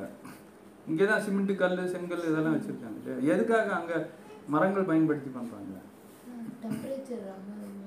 குளிர் குளிர் பிரதேசம். ம். அது அதனால? அந்த வுட்டு வந்து அந்த குளிரை தாக்கு பிடிக்காம. யாருக்காக அந்த உட்டு கொடுத்துருக்காங்க? கரெக்டு தான். பறவைகளுக்கு. இல்லை. காட்டு விலங்குகளுக்கு யானைகளுக்கு நாய்களுக்கு ஓநாய்களுக்கு கரடிகளுக்கு அங்க இருக்கிற காட்டு விலங்குகளுடைய வீடு தான் காடு. அதனால தான் காட்டு விலங்குன்னு சொல்றாங்க. வைல்ட் அனிமல்ஸ் காட்டு விலங்குகளுடைய வீடை இடிச்சு அதாவது மரத்தை வெட்டி நம்ம வீடு கட்டிக்கிறோம். ஏன்னா அதுதான் பக்கத்துல இருக்கு அவனுக்கு அவன் ஈஸியா அந்த வுட்டை எடுத்துட்டு வந்து பக்கத்துல கட்டிக்குவான் வீட்டை. இங்க அந்த மாதிரி காடுகள் பெருசா கிடையாது. ஆனா எந்த இடத்துல காடுகள் அதிகமா இருக்குன்னா நீங்க சொல்ற அந்த வெப்பம் ரொம்ப கம்மியா இருக்க இடத்துல காடுகள் அதிகமா இருக்கு. ஏன்னா அது வந்து ஒரு அடைக்கலம் கொடுக்கும். ப்ரொடெக்ஷன் மட்டும் இல்லாமல் அந்த டெம்பரேச்சருக்கு வந்து ஒரு வாம்த் கொடுக்கும். அதில் தான் இந்த உயிரினங்கள் வாழும். அப்போது மனுஷன் வாழ்கிற இடமே கிடையாது. இவன் வந்து ஒரு நாய் வந்து ஸ்வெட்டர் போட்டுக்காது. நாய் வந்து கோட்டு போட்டுக்காது ஷூ போட்டுக்காது. எங்க? அமெரிக்காவிலையோ இல்லை யூகேலையோ ஆனால் இவன் வந்து மேலுக்கு மேலே ஏன் ட்ரெஸ் போட்டுக்கிறான்? ஏன் குளிர் தாங்கல? அந்த நாய் எப்படி தாங்குதுன்னு கேக்குறேன். நாயினுடைய தோலா இருக்கட்டும் கரடி தோலா இருக்கட்டும் யானை தோலா இருக்கட்டும் ரொம்ப மொத்தமா இருக்கும். ரொம்ப மொத்தமா இருக்கும். ரெண்டாவது அந்த முடி இருக்கு பார்த்தீங்களா அதிகமா இருக்கும். நம்மளுடைய தோல் மொத்தமாவும் இல்ல ரோமங்கள் அந்த அளவுக்கு திக்காவும் இல்ல. அப்ப நம்ம உடம்புல நாம அந்த இடத்துல வாழக்கூடிய ஜீவனே கிடையாதுன்னு சொல்றோம். நம்மளுடைய தோலுடைய திக்னஸ் அதிகம் பண்றதுக்காக தான் மேல ஓவர் கோட் அது ஃபர் கோட்டு அந்த ஃபர் கோட்டையும் இவன் வந்து இதுகிட்ட இருந்தா இப்போ கரடிக்கிட்ட இருந்தா புடுங்குவான். நீ மட்டும் கோட்டு போட்டுக்குவியா? எனக்கு அந்த கோட்டை கொடுன்னு அது போட்டு தள்ளிட்டு இவர் கோட்டை வாங்கிக்குவாரு. மனுஷன் வாழக்கூடாது. ஏதோ அந்த இடத்துல போய் அவன் வீடு வேற கட்டணும். உன் வீட்டை போட்டு தள்ளிட்டு நான் வீட்டை கட்டிக்கிறேன். மரத்தை வெட்டி. ஆமா. எனக்கு நான் தான் முக்கியம். அந்த மாதிரி மரம் வெட்டும் போதும் சத்தம் அவ்வளவு சத்தம் வரும். ஒரு தூக்கணாங்குருவியோ காக்காயோ வீடு கட்டும்போது உடைஞ்ச கிளைகளையோ இல்லை அது ஏற்கனவே வீக்காக இருக்கிற கிளைகளையோ வச்சு தான் அது கட்டும். எந்த சத்தமும் வராது. மனுஷன் மண் வச்சு தான் வீடு கட்டணும். வெறும் மண் களிமண் இந்த மண்ணை வச்சு மட்டும்தான் வீடு கட்டணும். அது கட்டுமான கலைன்னு ஒன்று இருக்குது எப்படி வீடு கட்டணும்னு. அந்த ஓலைகள் இருக்கு இல்லையா? அந்த கீழே தானாக விழுது பார்த்து அதை வச்சு இந்த குடிசை மாதிரி கட்டுறது தான் அது நீங்கள் கேட்குற அந்த ப்ரொடெக்ஷன் எல்லாத்தையும் கொடுக்கும். சத்தம் வராது. அடுக்குமாடி கட்டிடமே நம்ம வாழ்றது கிடையாதுப்பா. நம்ம எல்லாம் தரையோட இருக்கணும். அடுக்கு மாடிங்கிறது முடிஞ்சு போச்சு. ஒருத்தர் மேல ஒருத்தர். நீ கீழே இருக்க நான் மேல இருக்கேன். அங்கேயே முடிஞ்சிருச்சு. அடுக்கு மாடி கட்டணும் கட்டும்போது தான் இந்த பிரச்சனைகள் எல்லாமே வருது. ஏன்னா இத்தனோண்டு இடத்துல இத்தனை பேர் இருக்க வேண்டியிருக்கு. நம்ம எவ்வளோக்கு எவ்வளோ வெளியே போகிறோமோ தட் இஸ் தூரமாக போகிறோமோ எவ்வளோ டிஸ்பர்ஸ் ஆகிறோமோ அவ்வளோக்கு எவ்வளோ நல்லது. ஆனால் எல்லாரும் சிட்டிக்குள்ளே தான் வரணும். இப்போ எல்லாரும் என்ன பண்ணுச்சு? எல்லாரும் ஊருக்கு போகணும். எல்லாம் சொந்த ஊருக்கு போங்க. அதுக்கு மட்டும் ஃப்ளைட் அனுப்புவான். நீ இந்த வீட்டுக்கு போ. உன் சொந்த ஊருக்கு போ. அதுக்கு மட்டும் பஸ் அனுப்புவான். சீக்கிரமாக போய்ங்க. ரெண்டு நாள் டைம் கொடுக்குறோம். அடுத்த நாள்லேருந்து லாக்டவுன் பண்ண போகிறோம் பஸ் ரெண்டு நாள் ஓடும் போய்க்கோ. ஊருக்கு போ சொந்த ஊருக்கு போ. சொந்த ஊரில் தான் இருக்கணும். சொந்த ஊரில் பிறந்த ஊரில் தான் நம்ம சாப்பிடணும். பிறந்த ஊரில் தான் இருக்கணும். ஆனால் காசு சம்பாதிக்கணுங்கிறதுக்காக நம்ம ஊர் விட்டு ஊர் வர்றதே அங்கேயே அடிப்படை. இப்போ எல்லாரையும் திருப்பி போக வைக்குது. நாம் ஐடியல் சுச்சுவேஷன் சொல்கிறது ஃபோர்ஸிபிளாக நடக்குது. நான் கேட்க மாட்டேன்னா கேட்க வைப்பேன். ஒழுங்காக இருந்தியா முதல்ல? இப்போ இந்த சத்தம் போடுறது பார்த்தீங்கன்னா யாரும் விரும்ப மாட்டான் அந்த இந்த எழுப்பி விடுறதா இருக்கட்டும் ஆனால் அந்த ஸ்பீக்கரை வச்சு பண்ணுறது வந்து விரும்பாத சத்தமாக தான் இருக்கும். அந்த அமைதியை கெடுக்கும். காலையில் இருக்கக்கூடிய அந்த நிசப்தமான ஒரு அமைதி இருக்கு பார்த்தீங்களா அதை அப்படியே கெடுக்கும் அது. ஆனால் இந்த இந்த சத்தம்லாம் கெடுக்காது. காத்தினுடைய சத்தம் அது கெடுக்காது. இந்த இலை உரசும் பார்த்தீங்களா அந்த சத்தமெல்லாம் ரொம்ப என்ன சொல்கிறது இந்த ஆறு வந்து போயிட்டே இருக்கும் இல்லையா? இந்த ஃப்ளோ ஆஃப் ரிவர் அந்த ஆ சலசலன்னு வரக்கூடிய சத்தம் காத்து இலையிலேருந்து வரக்கூடிய சத்தம் காத்துலேருந்து வரக்கூடிய சத்தம் இந்த சத்தங்கள் எல்லாத்துக்கும் மருத்துவ குணங்கள் இருக்கிறதுனால தான் நம்ம மலைக்கு போயிட்டு வந்தா மலைனாக்கா சபரிமலையை சொல்லலை அந்த மலையை சொல்லலை ஏதோ ஒரு ஹில் ஸ்டேஷனுக்கு போகிறோம் போயிட்டு வரோம்னா இந்த சப்தங்கள்லாம் அதிகமாக கேட்குறோம்.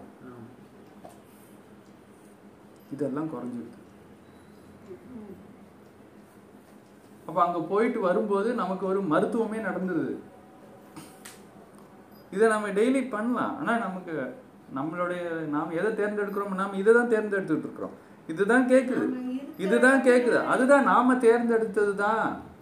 நாம தேர்ந்தெடுத்தது தான். நான் சொந்த வீடு வேணும். இந்த இடத்துல நான் மாசம் மாசம் இஎம்ஐ கட்டுறதுக்கு ரெடி அதுக்காக நான் வேலை செய்ய ரெடி யார் தேர்ந்தெடுக்கிறா? நம்ம கையெழுத்து யார் போடுறா? தலையெழுத்து தான் கையெழுத்து போடுது. தலை விதி தான் கையெழுத்து போட வைக்குது. இறை விதி கிடையாது இது. மூணாவது விதி ஒன்று இருக்கு. அப்புறம் சொல்றேன். தலை விதி இறை விதிக்கும் அப்புறம் இன்னொரு விதி இருக்கு. அதுக்கப்புறம் நம்ம கேட்கவே தேவையில்லை. கேட்கவே தேவையில்லைன்னு பாருங்க. கேட்டு தான் ஆகணும். காலையில் கூட பேசும்போது இந்த சத்தம் தான் வந்து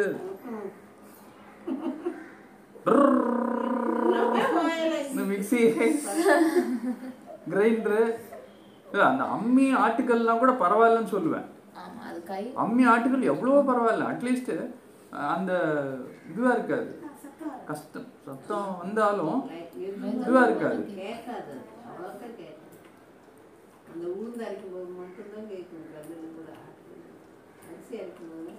அப்போ அந்த ஆட்டுக்கல்ல அரைக்கிறதும் சரி அந்த சட்னி ஆடுறதும் சரி அம்மிக்கல்ல இது பண்ணுறதும் சரி அதெல்லாம் ரொம்ப நல்ல விஷயம்தான். ஆனால் இப்போ நமக்கு ஸ்பீடு வேணுமே. சீக்கிரம் பண்ணணும் குவான்டிட்டி வேணும். அதாவது நிறையா வேணும் கம்மி நேரத்தில் வேணும். பேராசை வேற ஒன்றும் இல்லை. அப்போ கம்மியாக இருந்தாலும் பரவாயில்ல நல்லா இருந்தால் ஓகே எனக்கு நிறையா வேணும்? நல்லா இல்லைனாலும் பரவாயில்ல. இந்த இடத்துல குவான்டிட்டி ஓவர் குவாலிட்டி அப்போ இந்த குவா நல்லா பார்த்தீங்கன்னா அந்த டேஸ்ட்டே டேஸ்ட் மாறிடும். அந்த டேஸ்ட் போயிடுச்சுல்ல. இப்போ இது ஏன் டேஸ்ட் போகுதுன்னா இந்த சூடு இருக்கு பார்த்தீங்களா இந்த சூடு அதிகமாக இதோட சேர்ந்துறதுனால டேஸ்ட் மாறிடும். ஆனால் ஆட்டுக்கல் அம்மிக்கல்ல சூடு மாறாது. அப்போ அந்த டேஸ்ட்டும் மாறாது. ஒரிஜினல் டேஸ்ட் கிடைக்கும். அந்த ஒரிஜினல் டேஸ்ட் சாப்பிடும்போது கொஞ்சமாக இருந்தாலும் போதுங்கிற ஒரு திருப்தி வந்துடும் ஆனால் இதில் வந்து அந்த டேஸ்ட் இல்லைல்ல. எவ்வளோ சாப்பிட்டா திருப்தியே வராது. நான் தான் நிறைய சாப்பிடுவோம் ஊற்றி ஊற்றி சாப்பிடுவோம் சாம்பாரை. பிணைஞ்சு பிணைஞ்சு சாப்பிடுவோம். வராது. நீ என்ன தலைகள் நின்னாலும் வராது. ஏன்னா அது அது இல்லை. இல்லாத இடத்துல நோண்ட ட்ரை பண்ண எப்படி கிடைக்கும்? சத்தம் தான் வந்துச்சு. சத்தம் தான் மிச்சம். இப்போ அந்த மிக்சியாக இருக்கட்டும் கிரைண்டராக இருக்கட்டும் சத்தமே போடாத இது வச்சு பண்ணோம் இப்போ இந்த சத்தம் அஹ், நம்ம ஃபுட்டு வேணுங்கிறதுக்காக எவ்வளவு நம்ம பறி கொடுக்குறோம். அது செய்கிற வேலை தான். அது செய்கிற வேலைன்னா என்ன? அந்த இவன் பேர் என்ன? தனுஷ். அவன் தானே செய்வான். செஞ்சிருவோம்ல. செய்கிறவன் அவன் தான். அந்த அவன் அவன் செய்கிற வேலையை தான் இங்கே சமையல்ங்கிற பேரில் செஞ்சுக்கிட்டு இருக்கிறோம். ஆனால் அந்த இடத்துல நாம் வந்து எதை பறி கொடுத்துட்ருக்கோம்னாக்கா நமக்கு தெரியாமலே ஒவ்வொரு நாளும் நம்மளோட ஆரோக்கியத்தை பறி கொடுத்துட்டு தான் இருக்கிறோம். அந்த சத்தம் கேட்டுகிட்டே இருக்கும்போது. இப்போ வீட்டு விஞ்ஞானிகள் தான் நீங்கள் சொன்னீங்க எல்லாமே அந்த லைட்டு கூட கொஞ்சம் ஒரு சத்தம் போட்டுனே இருக்கும் டியூப் லைட்டு இந்த சத்தங்கள் எதுவுமே இது எல்லாமே சங்குகள் தான் கொஞ்சம் கொஞ்சமாக கொஞ்சம் கொஞ்சமாக அந்த கழிவு சேர்ந்துக்கிட்டே இருக்கணும் அது மாதிரி ஓடுறது அதான் வண்டியினுடைய சத்தம். அது உங்களுக்கே தெரியும் என்னன்னு சொல்லிட்டு. இந்த சம்பிரதாய சடங்கு தான் வந்து இந்த கல்யாணமாக இருக்கட்டும் இல்லை க இதுவாக இருக்கட்டும் கர்மதியாக இருக்கட்டும் போடுவாங்க பாருங்க சத்தம். அந்த சத்தம் யாருக்காச்சும் பிடிக்குமா உங்களுக்கு? பிடிக்காது. தானே? ஆனால் அதை தானே செய்கிறோம் சம்பிரதாயங்கிற பேரில். இல்லை அதுவுமே எனக்கு பிடிக்காது. ரொம்ப ஏன்னா. நம்ம ஒரு குடும்பமா வந்து எல்லாரும் மீட் பண்றோம். அந்த இடத்துல டம்மடக்கா டம்மடக்கா டம்மடக்கான்னு போட்டுட்டு அது அவன் பக்கத்துல இருக்கிறவங்க கூட பேச கூட முடியாது ரொம்ப கொட்டுறது தாலி கட்டுறாங்க எல்லாரும் பாருங்க அப்படிங்கிற அந்த அறிவிப்பு அது. இல்லை. மற்ற சமயத்துலயும் இந்த அங்கேயுமே வந்து பாட்டு போடுவான்னு வச்சுக்கோங்க. பாட்டு போடுவாங்க. இல்லை இந்த மேலதாளமே கூட அளவா இருந்தா பரவாயில்ல. அது கண்டிப்பா அவுட் ஆஃப் பிக்சருங்க நான் வெறும் மேல்காலத்தை பத்தி மட்டும் சொல்றேன். சம்பிரதாயத்துல வரக்கூடிய சப்தங்கள் கூட அதை கூட நீங்க வேகமா அடிச்சீங்கன்னாக்கா அதுவும் அதுலயும் அந்த sp- ஆமா. பக்கத்தில் இருக்கவங்க கூட உட்கார்ந்து கூட பேச முடியாது. அதே தான் அந்த தாரத்தம்பட்டை அப்படின்னு சொல்லும்போதே பப்ளிசிட்டி தான் அது. வந்து பாரு எதுக்கு சத்தம் போடுறேன்? வந்து பாரு உன்னுடைய அட்டென்ஷனை இங்க கொண்டு வரதுக்கு தான் நான் சத்தமே போடுறேன். கூப்பிட்டா வரமாட்டேங்கிற இதை வச்சு சத்தம் போடுவேன். இப்பயாச்சும் வந்து பாரு நான் இங்க கல்யாணம் நடத்துறேன் என் பொண்ணு கொடுக்குறேன். கன்னிகா தானம்னு சொல்லிட்டு நீங்க கேட்ட அதே கேள்வி இன்னொருத்தர் கேட்டாரு. அன்னிக்கே நீங்க கேட்டனாலே. அப்போதான் நீங்க கேட்கும்போது இன்னும் ரெண்டு மூணு பதில் வந்தது. அப்போ அந்த தானம் அப்படிங்கிற விஷயத்துல அது- சொல்லிடுறேன். என்ன? அந்த பிராமின்ஸ் வந்து அப்பா உட்காந்துக்குவார் உட்காந்துட்டு அந்த பொண்ணு வந்து மடியில உட்கார வச்சுட்டு இந்த கல்யாணத்துல இது ஒரு சின்ன சடங்கா செய்வாங்க. அப்படிதானே போது அப்போ ஒண்ணு வந்து அப்பா மேல தான். பொண்ணு அப்பா மேல உட்காருவாங்க. அந்த ப்ரொசீஜருக்கு பேர் வந்து கன்னிகா. தானம். ச கன்னிகா தானம்ன்றது என்னுடைய கன்னி அப்படின்னாக்கா பொண்ணுன்னு அர்த்தம். கல்யாணம் ஆகாத பொண்ணு. அதை நான் தானமாக கொடுக்க என் பொண்ணை நான் தானமாக உன் வீட்டுக்கு நான் தர்றேன். அதான் இவ்வளோ நாள் நான் வச்சுருந்தேன் வளர்த்தேன். இப்போ நான் தானமாக கொடுக்குறேன். இப்போ அந்த அவங்க அப்பா அந்த அப்பா அவர் மனசு எப்படி இருக்கும்? பொதுவாக கேட்குறேன் இப்போ நாம் நல்லா இருக்கணும்னா இன்னொருத்தரை கஷ்டப்படுத்திட்டு அந்த செயலில் நாம் நல்லா இருக்க முடியுமா ஃபஸ்ட்டு சும்மா பொதுவாக கேட்குறேன் இன்னொருத்தரை கஷ்டப்படுத்திட்டு நான் நல்லா இருக்க முடியுமா? முடியாது தானே அப்போ இந்த இடத்துல நான் கல்யாணம்ங்கிற பேரில் ஒரு கன்னிகாதானம் அவர் செய்கிறாரு கஷ்டப்பட்டு கொடுக்குறாரு பொண்ணு. நான் கல்யாணம்ங்கிற பேரில் அந்த பொண்ணு நம்ம உள் வாங்கிக்கிறோம். ஒருத்தனுடைய கஷ்டத்தில் நான் நல்லா இருக்க முடியாதுன்னு நீங்கள் சொன்னீங்க. அவங்க அப்பாவு கஷ்டப்படுறாரா இல்லையா அவரே ஏன் கல்யாணம் பண்ணி கொடுக்குறாரு அதுதான். அந்த கொஸ்டினுக்கு ஆன்சர் உங்களுக்கு நான் சொன்ன யாரும் ஏத்துக்க மாட்டீங்க. அந்த கொஸ்டினுக்கு அதெல்லாம் நீங்க ரூட்டுக்கு போய் பார்த்தீங்கன்னா திருமணங்கிறதே இல்லைங்கிற மாதிரி வந்துடும் அதுக்கு யாரும் ஒத்துக்க மாட்டீங்க. அந்த இடத்துல ஏன் அவருடைய உணர்வுகள் வந்து கஷ்டப்படுது? சொல்லி கொடுத்து உணர்வுகள் கஷ்டப்படலையே? தானம் அப்படிங்கிற பேர்ல தான் நம்ம அதை கொடுக்குறோம். ஆனாலும் அந்த சமுதாயத்தில் நம்ம அதை வந்து ஏற்றுக்கிற மாதிரியான ஒரு ஒரு சமு ஒரு சமுதாயத்தை ஏற்படுத்தியிருக்கோம்.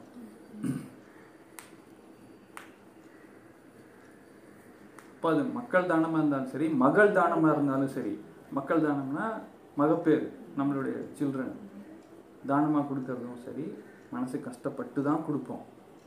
கஷ்டம் இல்லாமல் கொடுக்க முடியாது. ஏன்னா இப்போ இன்னொருத்தர் அந்த வித்தியாசம் இருக்கும். நம்ம ரத்தத்துலேருந்து வளர்ந்த ஒரு குழந்தைக்கும் தத்து எடுத்த குழந்தைக்கும் வித்தியாசம் கண்டிப்பாக இருக்கும் செய்யும். ஏன்னா நம்ம உணர்வுகள்லேருந்து உருவான ஒரு குழந்தை. நம்ம நடத்துக்கலாம். எல்லாரையும் ஒரே மாதிரி நடத்தலாம். அது நம்மளுடைய பெருந்தன்மை. ஆனால் சில விஷயங்கள் உணர்வுகள் வந்து நம்ம மாற்ற முடியாது.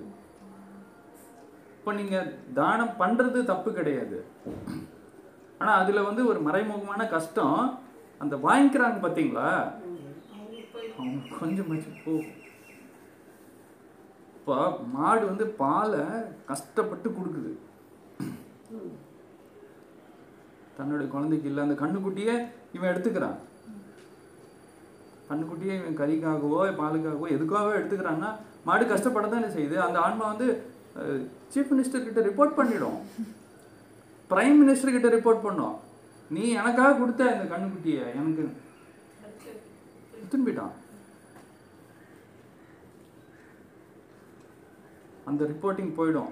அந்த ரிப்போர்ட்டிங் யார் கொடுப்பான்னா இந்த வேலையை செய்கிற பார்த்தீங்களா இந்த மனசும் உடம்பும் சேர்ந்து செய்கிற வேலையை விட்னஸ் பண்ணிக்கிட்டே இருக்கிற சாட்சி.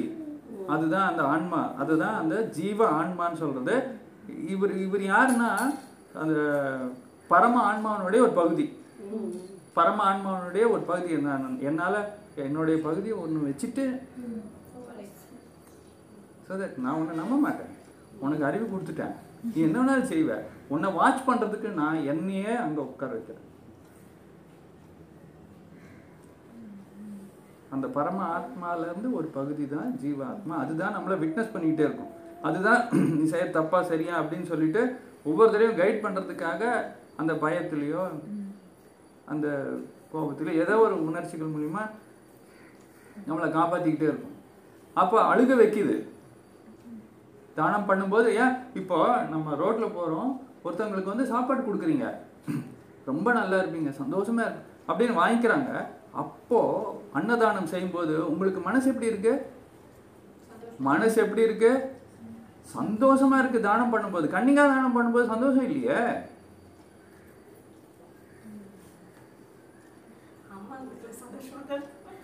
அம்மாங்களுக்கு சந்தோஷமா இருக்கு. அது என்ன? புரியல. அம்மா பொண்ணு தள்ளி விட்டு முடிஞ்சது கதை. அது அம்மாவை பொறுத்து. அப்படியெல்லாம் நீங்க பேச முடியாது. கண்டிப்பா சந்தோஷம் கிடையாது. அங்க பாரு அங்க பாருங்க. ஆ, ஏன் கல்யாணம் பண்ணி கொடுத்த? மனுஷன் ஏற்படுத்தின சூழ்ச்சி தான். நம்பர் ஒன் சூழ்ச்சி திருமணம். நம்பர் ஒன் தப்பு என் நம்பர் அதுதான் நம்பர் ஒன் அதுதான் நம்பர் ஒன் தப்பு. அதுல ஆரம்பிச்ச தவறுகள்ல நம்ம வந்தது தான் ஒண்ணுக்கு அப்புறம் அந்த வார்த்தைகள் அதெல்லாம் அப்படியே ஒண்ணுன்னா தப்பு. அந்த திருமணம்ங்கிறது அது ஒரு பெரிய பூதாகரமான தப்பு. திருமணம்ங்கிறது. மனுஷனுடைய சூழ்ச்சிகளுக்கு எல்லையே இல்லாமல் போயிடுச்சு.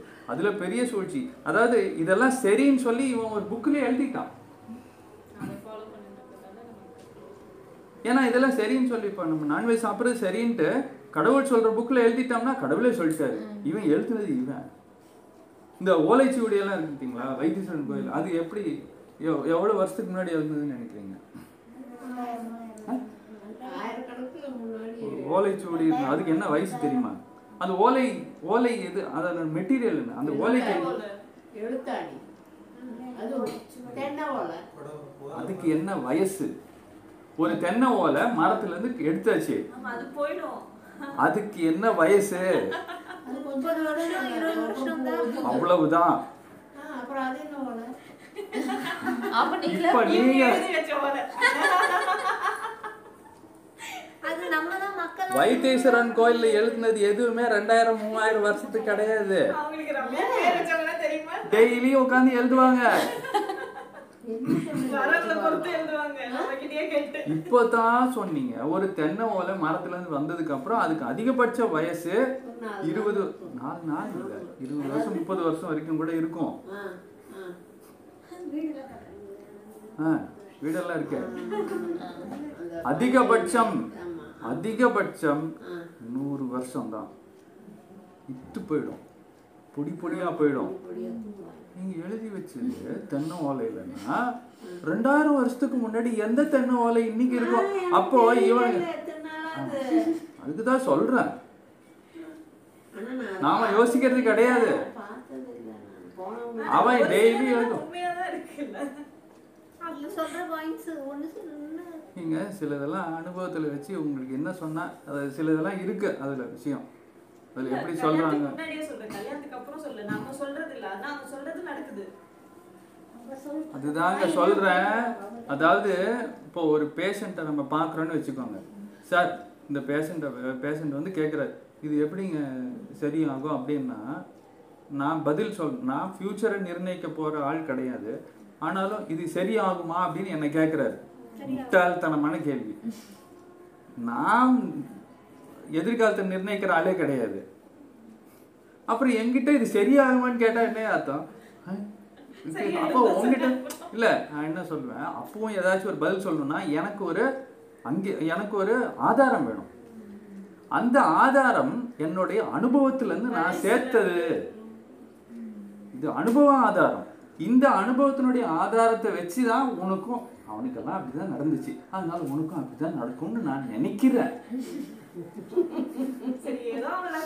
அதனால என்ன தான் கிடைக்குது இந்த அனுபவ ஆதாரம் வச்சுதான் இவங்க எழுதுறதே. இந்த அனுபவம் அந்த தொழில் அனுபவம்னு ஒண்ணு இருக்குல்ல? அந்த தொழில் அனுபவத்தை வச்சுதான் இவங்க எழுதுவாங்க. இந்த இந்த ஆ, இந்த ஜாதகத்துக்கு இது நடக்கும். இந்த நட்சத்திரத்துக்கு இது நடக்கும். அசம்ஷன் ப்ரிடிக்ஷன் ப்ரிசம்ஷன் இது எல்லாமே எக்கச்சக்கமான ஜாதகங்கள் பார்த்துருப்பாங்க. எக்கச்சக்கமான லைஃப்னுடைய ஈவெண்ட்ஸ் இந்த ஜாதகம்னா இது இதுனா இது இதுனா இது. சன் சயின்ஸ் ஸ்டார் சயின்ஸ் இதெல்லாம் எப்படி எழுதுறாங்கன்னா it is only an observational knowledge இதுக்கு முன்னாடி நடந்ததை வச்சு இப்படிதான் நடக்கும்னு சொல்றது தான் இவன் சொல்ற எல்லா விஷயங்களுமே தவிர எந்த ஆள்னாலையும் நாளைக்கு என்ன நடக்க முடியும் நடக்க போகுதுன்னு சொல்லவே முடியாது. It is purely experiential and observational knowledge இதுதான் ஃபியூச்சர்லயும் நடக்கும். அதுவே முட்டாள்தனம்னு சொல்றேன் நான். இவங்களுக்கான கரெக்டா சொன்னாங்க. காஞ்சிபுரத்துல போய் பார்த்தாங்க. டாக்டர் தான் வருவாருன்னு இந்த டாக்டர் இல்லையே நான். ஆனா நாங்க யோசிக்கல. டாக்டர்லாம் அப்படியா? தான் வந்தது செட்டே ஆகல. அதாவது அவங்களுக்கு அந்த அறிவு எல்லாம் நாளைக்கு என்ன நடக்க போகுதுங்கிற அறிவு மனுஷனுக்கு கிடைச்சிருச்சுன்னு வச்சுக்கோங்க. அப்போ அவன் படைக்கிற ஆளாயிடுவான். நம்ம போய் கேட்கறது நமக்கு எவ்வளவு பெரிய முட்டாள்தனம்னு பார்த்துக்கோங்க. நமக்கு என்ன ஆகும்னு அப்ப அவங்க அங்கேயே ஜாதகம் பார்க்குற மாதிரி தான்? அதுதான். இவனும் அந்த அனுபவத்தை வச்சுதான் நம்ம புக்கு புக்கா எழுதி அவங்க அப்படியே இந்த ஃபேமிலி தொழில் மாதிரி குடும்ப தொழில். எப்படி ஏமாத்தணும் அப்படிங்கறத ஃபேமிலி ஃபேமிலியா ஏழு ஜென்மமா? ஆமா. அதாவது இது இது வந்து இன்னொரு முப்பது வருஷத்துல காலி ஆயிடும். அதனால உன்னோட பீரியட்ல நீ எழுதி வச்சுக்கோ. புதுசா காப்பி அடிச்சு வச்சுக்கோ. நீ ஜெராக்ஸ் எடுத்து வச்சுக்கோ. ஆனா ஒரு சிலது கேட்டா கிடைக்கலன்றவாங்க. ஏன்னா அவங்க இன்னும் ஒண்ணும் தெரியாதுன்றதுக்காகவா என்ன தெரியல. எல்லாம் இருபது முப்பது வருஷத்துக்கு முன்னாடி இருந்ததுதான். சொல்றேன். அந்த அளவுக்கு-. அது யாரோட கோட்டையோ அது. இந்த வைத்தீஸ்வரன் ஒருத்தர் இருந்திருக்காருங்க. நீங்க எல்லா கோயில்ல இருக்கிற சாமியோட பேர்லயும் ஒரு ஆள் இருந்திருக்கான். அந்த ராஜாவினுடைய பேர்ல அவன் ஒரு வீடை கட்டியிருக்கான். அதுதான் அவனுடைய கோட்டை. இவ்வளவுதான் கோயில். சாமியும் கிடையாது. சாமிங்கிறது இருக்குங்கன்னா அது சக்தி தான் ஆனா ஆக்சுவலா கோயில் வந்ததுக்கான கதை இதுதான். எதுக்காக சொல்ல வந்த ஞாபகம் இல்லை ஆனா இப்போ. சம்பிரதாயம். அப்போ நீங்க தானம் பண்றதா இருக்கட்டும் அந்த கல்யாணம் பண்றதா இருக்கட்டும் இதெல்லாம் அது சேர்ந்தது தான் அந்த சம்பிரதாயங்கிறது விஷயத்துல நீ விதி விலக்குன்னு சொன்னது எனக்கு பிடிச்சிருந்தது அது. அதான் விதி விலக்கு தான் நம்ம நம்ம பொதுவா பண்றது இல்ல. பொதுவா நம்மளுடைய பசங்களை தான் வளர்க்குறோம். தத்து எடுக்கிறவங்க எத்தனை பேரு? தம் தன்னுடைய பசங்களை வளர்க்குறவங்க எத்தனை பேரு? தத்தெடுத்து சும்மா கேட்குறேன் உங்களுக்கு தெரிஞ்சவங்களே யாராச்சும் தத்தெடுத்த பசங்களை வளர்க்குறவங்க யாராச்சும் இருக்காங்களான்னு கேட்டா எல்லாரும் தன்னுடைய ரொம்ப கம்மியா இருக்கும். அதனால தான் அது விதி விலக்குன்னு சொன்னேன். ஆனா அந்த இடத்துல வந்து உணர்வுகள் கரெக்டா சொல்லிடும் நம்ம செய்யறது கரெக்டா தப்பான்னு. கல்யாணம் பண்ணும்போதும் சரி நம்ம பசங்களை தானமா கொடுக்கும்போதும் சரி அந்த உணர்வுகள் நமக்கு உள்ளுக்குள்ள சொல்லும். உங்களை சொல்லலைங்க. நான் பொதுவா சொல்றேன். பொதுவா தான் சொல்ல முடியும் என்னால. ஒவ்வொரு விஷயத்தையும் நீங்க தனிப்பட்ட முறையில உங்களுக்கு எப்படி பொருத்தமா இருக்கோ அதை நீங்க அப்படி எடுத்துக்கணும். அவ்வளவுதான். குறிப்பிட்ட மாதிரி சொல்லணும்னா அது கிளாஸ்ல எல்லாம் சொல்ல முடியாது. அது வந்து நம்ம பேஷண்ட் கிட்ட தனியா பேசும்போது அது வேற. தெரியல மறுபடியும் சொல்றேன். தெரியலன்னு எந்த இது- இதுலயும் தப்பிச்சுக்கவே முடியாது. எனக்கு இதெல்லாம் தெரியலையே. சொல்லு கொடுக்கப்பட்டது எல்லாமே தெரிவிக்கப்பட்டது எல்லாமே அறிவிக்கப்பட்டது தான் நாம கேட்கலங்கிறதுக்காக அது இல்லைன்னு ஆயிடாது. அதாவது நட்சத்திரம் பகல்ல தெரியலங்கிறதுக்காக அது இல்லைன்னு ஆயிடுமா? அதே தான் கணக்கு. உங்களுக்கு எல்லாமே சொல்லப்பட்டது தான் எல்லாமே அறிவிக்கப்பட்டது எல்லாமே தெரிவிக்கப்பட்டது. நீ கேட்கலங்கிறதுக்காக சொல்லலைன்னு சொல்லக்கூடாது. நீ எஃப்எம் ரேடியோவை ஆஃப் பண்ணி வச்சுட்டு நான் இங்கே ஸ்டேஷன்லேருந்து நான் நியூஸ் கொடுக்கவே இல்லைன்னு சொன்னேன் நியூஸ் வந்துடுச்சு. நீ ஆன் பண்ணணும். நீ டியூன் பண்ணணும். அதெல்லாம் பண்ணாமல் நீ சொல்லவே இல்லை நீ சொல்லவே இல்லை சொல்லி கொடுக்கல எனக்கு தெரில இந்த நியூஸில் அதுவும் தப்பு. நீ கேட்கல கேட்க விரும்பலை. சில சமயம் வேணும்னே கேட்க மாட்டோம். அப்படியா? தெரியாதமே போயிட்டே இருக்கும். தப்பு பண்ணிட்டு இல்ல தப்பு நடக்கிறதையும் பார்த்துட்டு அப்படியே தெரியாத மாதிரி நியூட்ரல் விட்னஸ் பொய் சாட்சி இதெல்லாம் சொல்றாங்க பார்த்தீங்களா? எனக்கு தெரியாதுன்னு சொல்லுவான் ஒண்ணு ஆமான்னு சொல்லு. இல்லைன்னா இல்லைன்னு சொல்லு. மூணாவதா தெரியாதுன்னு சொல்லுவான் பார்த்தீங்களா? வேணும்னே தான். அதை சூஸ் பண்றவங்க தான் இங்க சிக்கல்காரங்களே. ரெண்டு கேட்டா? வேணும்னே தான். கண்டிப்பா கொடுப்பேன். நாலாவது ஆப்ஷன் கூட கொடுப்பேன். இல்ல. அந்த நாலாவது ஆப்ஷனும் கொடுப்பேன். அவங்க அதெல்லாம் வசதியா எடுத்துக்குவாங்க. ஆ, ரொம்ப ஏன்னா கமிட்மெண்ட் யாருக்கும் பிடிக்காது. அதாவது அந்த பொறுப்பு துறப்புன்னு சொல்றேன் பார்த்தீங்களா மனுஷன் மட்டும்தான் பொறுப்பை துறந்துருவான். நான் பொறுப்பு எடுத்துக்கிறேன். நான். நான் சொல்றேன் நான் நிக்கிறேன் நான் ஆமான்னு சொல்றேன். நான் தான் பொறுப்பு எடுத்துக்கிறேன் ஆன்சர் நீ தெரியலன்னு சொல்லிட்டா நீ இந்த சைடும் இல்லை அந்த சைடும் இல்லை. வழவழா குழவழா பார்த்து இந்த ஐடியில் வேலை செய்கிறவங்க எல்லாரும் அப்படிதான். டிப்ளமேட்டிக்னு சொல்லுவாங்க பேசுறது. டீலிங் டீல் பேசுறது டிப்ளமேட்டிக்காக சால்வ் பண்ணுறது இதெல்லாம் சூழ்ச்சிகள். இந்த பிராமின்ஸ் எல்லாருமே முக்கால்வாசி பேர் அந்த டிப்ளமேசி போட மாட்டேன் அது யார்கிட்ட இருந்து கற்றுக்குறாங்கன்னா அந்த ஆங்கிலேயர்கிட்ட இருந்து தான். அவன் பேசுறதெல்லாம் நமக்கு நல்லா பேசுகிற மாதிரியே இருக்கும். அவன் நைஸாக பேசினே அவன் வந்து ஊசி ஏற்றிட்டு இருக்கிறாங்கிறத கொஞ்ச நேரம் கழிச்சு தான் புரியும். டிப்ளமேசினா அதான் அந்த நேரடியாக பேச மாட்டாங்க. ஆ. அதாவது நல்லது பேசுகிற மாதிரியே இருக்கும். ஆ. ஆனா அவன் வந்து நம்மக்கிட்ட திட்டுற திட்டுற விஷயத்தை தான் திட்டுற மாதிரியே இருக்காது. இந்த வாழைப்பழத்துல ஊசி வாழைப்பழத்துல மாதிரி. டிப்ளமசி கெட்ட வார்த்தை அது.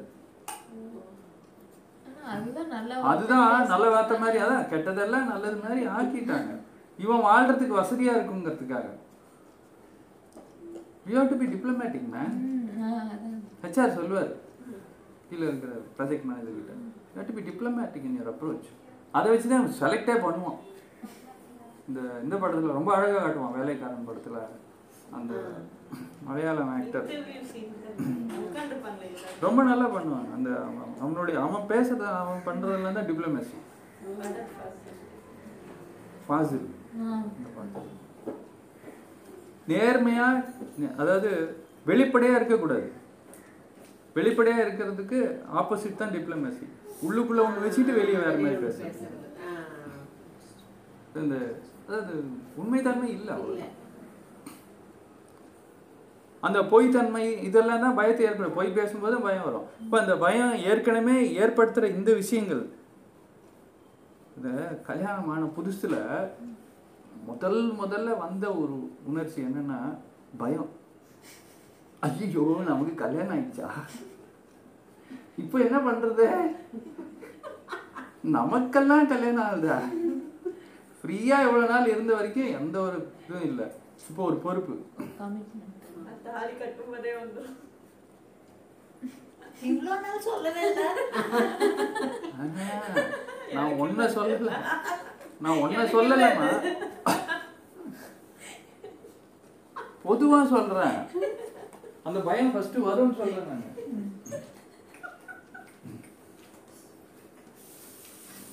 அதுக்கு? காரணம் என்னன்னா அந்த கொடுக்குற பொண்ணு கொடுக்குற தாய் தந்தைக்கு வந்து மனசுல இருந்தது ஒரு கவலை ஒரு துக்கத்துல கொடுக்கறதுனாலயே அது இங்க பயத்தை ஏற்படுத்தும். பொறுப்பு. அது சொல்றேன்ல அவங்க கிட்ட அவங்கள கஷ்டப்படுத்திட்டு நாம் நல்லா இருக்க முடியாது. அதனால தான் வர்றவங்களை வந்து நாம வந்து விருந்தாளி மாதிரி நடத்தணும். வேலையாட்கள் மாதிரி வச்சுக்க கூடாது விருந்தாளி மாதிரி நடத்தினா கொஞ்ச நாச்சு அவங்க மனசுல நாம் ஏற்படுத்தின அந்த காயத்தையோ கவலையோ கொஞ்ச நாச்சு நாம மீட் எடுக்கலாம் கொஞ்ச ஈடுகட்டலாம். ஆனால் இங்கே வந்து அவங்கள வந்து நம்ம வேலைக்காக நம்ம கல்யாணம் பண்ணிக்கிறோம். என் வீட்டில் நீ அம்மா பார்த்துக்கிறதுக்காக கல்யாணம் பண்ணிக்கணும். எனக்கு வந்து சொசைட்டியில் வந்து கல்யாணம் ஆயிடுச்சுங்கிற ஒரு அந்தஸ்துக்காக கல்யாணம் பண்ணிக்கணும். என்னுடைய சுய தேவைகளுக்காக கல்யாணம் பண்ணிக்கணும். நான் கல்யாணம் பண்ணிக்கிறது எதுக்கு அப்படின்னா இது ஒரு வாய்ப்பு. இன்னொரு ஜீவனுக்கு நான் சர்வீஸ் பண்ணுறதுக்கு என்னுடைய துணை ஆன்மாவை நான் கண்டுபிடிக்கிறதுக்கு ஒரு வாய்ப்பு. அவ்வளோதான் எல்லாருக்கும் அந்த வாய்ப்பு அமையணும்னு அவசியம் கிடையாது ஆனால் ஆனால் நாம் எதை வச்சு தேர்ந்தெடுக்கிறோம் அப்படின்னு சொன்னாக்கா எனக்கு நீ என்ன பண்ணுவ? அப்படி இல்லை. உனக்கு நான் என்ன பண்ணுவேன்? அப்படிங்கிற அடிப்படையில் தான் நாம் ஆனால் இப்போ யாரும் அப்படி யோசிக்கிறதில்ல நீ எவ்வளோ வச்சுருக்கேன் என்ன படிச்சிருக்க? உன்னால் என்ன தர முடியும்? உன்னால் என்ன செய்யணும் எல்லாம் பாட்டு பாடுவியா? டான்ஸ் ஆடுவியா? பொண்ணு பார்க்கும்போது சொல்கிறேன் சொல்றேன். எதுக்காகலாம் கேட்குறேன் நான் உன்னை பார்த்துட்டு போறேன் நீ பாட்டு பாட தெரிஞ்சா டான்ஸ் ஆட தெரிஞ்சா தெரியலன்னா என்ன? நம்ம எப்படி ஆட்டத்தை ஆடுறோங்கிறது தான் இங்க விஷயம். இங்க ஆடவே தெரியாது இவனுக்கு. எப்படி ஆடணும்னு தெரியல. இவன் ஆடுற ஆட்டத்தை பார்க்கவும் முடியல. உனக்கு ஆட தெரியுமா? பாட தெரியுமான்னு கேட்டுன்னு இருப்பான் லைட் வச்சா இல்ல இல்ல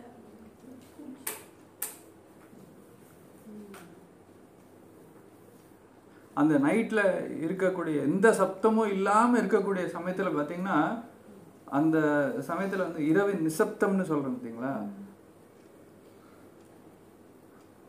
மனசுலையும் சரி உடம்புலையும் சரி எந்த எதுவுமே இருக்காது. கம்ப்ளீட் பிளாங்காக இருக்கும். அந்த சமயத்தில் தான் உங்களுக்கு விஷயங்கள் வந்து நல்லா கிடைக்கும். கிடைக்க வேண்டிய விஷயங்கள்னாக்கா இப்போ இது எழுதுறோம் அப்படின்னு சொன்னால் இப்போ எழுத சொன்னால் வராது. ஏன்னா நிறைய டிராஃபிக் இருக்குது. நிறைய வார்த்தைகளினுடைய டிராஃபிக் அதாவது அந்த லெட்டர்ஸு அந்த வார்த்தைகள் வாக்கியங்கள் போய் ரொம்ப இருக்கிறது. காலையிலேருந்து எல்லாமே உள்ளே போயிருக்குல்ல அப்போ அது இருந்ததுன்னா எதுவுமே வராது. நீங்கள் சொல்லுங்களேன் எப்படி வார்த்தைகள் போடுற அப்படின்னா அது தெரியல. அந்த வா- அது காலியாக இருக்கணும் அப்போ. உள்ள ஒன்றும் இருக்கக்கூடாது அப்போ கையில் எதுவும் வச்சுக்கூடாது. இப்போ நம்ம கொடுத்துட்டேன்னு வச்சுக்கோங்க. இப்போ நான் கொடுத்துட்டேன். இப்போ இது மூலியமா இப்போ கொடுத்தாச்சு. இப்போ காலி எனக்கு. அது தெரியாது. சொல்கிறேன் ஆனால் கொடுக்கலன்னா அது ரொம்ப க்ளவுடடாக இருக்கும். க்ளவுடியாக இருக்கும். ஒரு மாதிரி அடைச்ச மாதிரி இருக்கும். அந்த அதுவுமே வேஸ்ட் தான். கழிவுகள் தான். கொடுத்துடணும். கிடைக்கிறது எல்லாத்தையும் வாங்கிட்டோமா? கொடுத்துடணும். அதாவது இப்போ ஆறு மாதிரி ஆறு வருது மரத்தை வளர்க்குது ஆறு போயிட்டே இருக்கும். எங்கேயும் நிறுத்தக்கூடாது. அப்போ இந்த எதுவுமே சொல்கிறேன் அந்த அன்பாக இருக்கட்டும் ஞானமாக இருக்கட்டும் நல்ல விஷயமா இருக்கட்டும் அதுக்கு தான் திருப்பி திருப்பியும் சொல்கிறது உங்களுக்கு கிடைக்கிற எந்த செய்தியாக இருந்தாலும் பகிர்ந்துக்கோங்க. ஷேர் பண்ணி வச்சுக்காதீங்க. நிறையா வருதா? கொடுங்க. அட்- அது இது செய்தியை கொடுக்கறது ஞானத்தை கொடுக்கறதுலாம் வேற விஷயம். அட்லீஸ்ட் பொருள். நம்மகிட்ட நாலு பொருள் இருக்கா? ஒரு பொருளையாவது தரணும்? இல்லை ரெண்டு பொருளையாவது தரணும்? எக்ஸ்ட்ரா இருக்கு நாலு பொருள். ஒன்று வந்து பொண்ணு கல்யாணத்துக்கு பையன் படிப்புக்கு அப்புறம் வந்து நமக்கே சேர்த்து வைக்கணும். எதுக்கு? இவங்க பொண்ணும் சரி பையனும் சரி என்னை கழட்டி விட்டு போயிடுவான். அதனால எனக்குன்னு ஒரு சேவிங்ஸ் அக்கௌண்ட்டு அப்புறம் இன்னைக்கு செலவுக்கு. அப்புறம் எங்கே கொடுக்கறது? நாலு ரூபா வந்தது செலவாயிடுச்சு. இதில் மூணு ரூபா சேர்த்து வச்சது. அதை கணக்குலயே காட்ட மாட்டான். நிலத்துல சேர்த்து வச்சிருப்பான் வீட்டில் சேர்த்து வச்சிருப்பான் பாண்ட்ஸ்ல சேர்த்து வச்சிருப்பான். என்கிட்ட காசு இல்லையம்மா ஆனா எல்லாம் சேர்த்து சேர்த்து வச்சிருக்கிறத அந்த இந்த படத்துல அவன் பேர் என்ன? மொட்டை மாடியிலலாம் சேர்த்து வச்சிருப்பான். சிவாஜி. படத்துல. அந்த நோட்டெல்லாம் பார்த்தா நோட்டு மூட்டை முடியாது இருக்குல்ல அரிச்சிடும் அரிச்சே போயிடும் நோட்டு. சேர்த்து சேர்த்து வைக்கிறது ஒன்று நீயாவது சாப்பிட்ருக்கணும் இல்லை யாருக்காச்சும் கொடுத்துருந்தா அவன் யூஸ் பண்ணியிருப்பான். உனக்கும் இல்லாமல் போயிடும் அவனுக்கும் இல்லாமல் போயிடும். அழுகி போயிடும். அதுதான் கழிவு. சேர்த்து வச்சா கழிவு. தான் கொடுத்த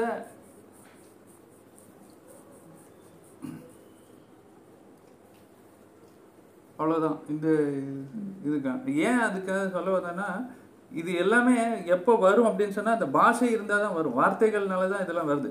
ஸ்பீக்கர்லேயே சவுண்டு பாட்டு பாடுறதோ பேசுகிறதோ இது எல்லாமே சத்தங்கள் எல்லாம் வருதுன்னா அதுக்கு வார்த்தை வேணும். வார்த்தையெல்லாம் பாட்டு பாட முடியாது. இப்போ இந்த மெஷின் கண்டுபிடிக்கணும்னாக்கா அதுக்கு படிக்கணும் இன்ஜினியரிங் படிக்கணும். படிக்கணும்னா புக் வேணும். மறுபடியும் அந்த புக் வேணும்னாக்கா மரத்தை வெட்டி தான் ஆகணும். நீங்கள் காட்டு விலங்கினுடைய வீட்டை இடிச்சு தான் ஆகணும். நான்வெஜ் சாப்பிட்றது மட்டும் பிரச்சனை கிடையாதுங்க மரத்தை இடிக்கிறது அதை விட பெரிய பிரச்சனையாக தோணுது எனக்கு.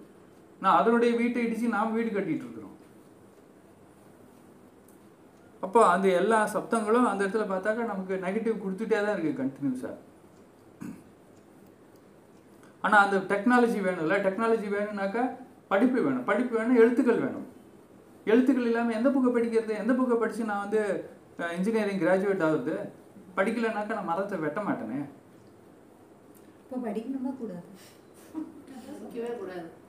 இந்த சக்தி நமக்கு கொடுக்கக்கூடிய படிப்பினைன்னு ஒன்று இருக்கு பார்த்தியா அந்த படிப்பினை தான் நமக்கு வேணுமே தவிர படிப்பு வேண்டாம். படிப்பினை வேற. படிப்பு வேற. படிப்புங்கிறது ஃபோர்ஸ்டு அதாவது ஜிம்முக்கு போய் நம்ம டெவலப் பண்ணிக்கிற மாதிரி உடம்ப. ஆனால் ஒரு குழந்தை தானாக வளருது பாருங்க. அந்த இடத்துல வந்து எந்த எக்ஸ்பெண்டிச்சரும் கிடையாது. ஆனால் இந்த இடத்துல வந்து நீ ஜிம்முக்கு போய் ஒருத்தர் நம்ம நம்ம பாடியை இது பண்ணிக்கிறோம் டெவலப் பண்ணிக்கிறோம்னாக்கா அதுக்கு எக்ஸ்பென்ஸ் இருக்குது நிறையா. செலவு பண்ணணும். You have to pay the price for it it will be short lasting long லாஸ்டிங்காகவும் இருக்காது. அதே சமயம் அதுக்கு விரயம் அதிகமாகும். செலவு அதிகமாகும். எது செலவு?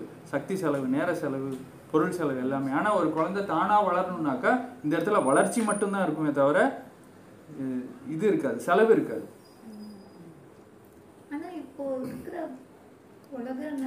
இப்போ இருக்கிறதெல்லாம் அப்படி இல்லை. அதனால தான் அடங்குன்னு சொல்கிறாங்க காலகட்டத்தில் இப்போ இருக்கிற இப்போ இருக்கிறதுல இல்லை இல்லை.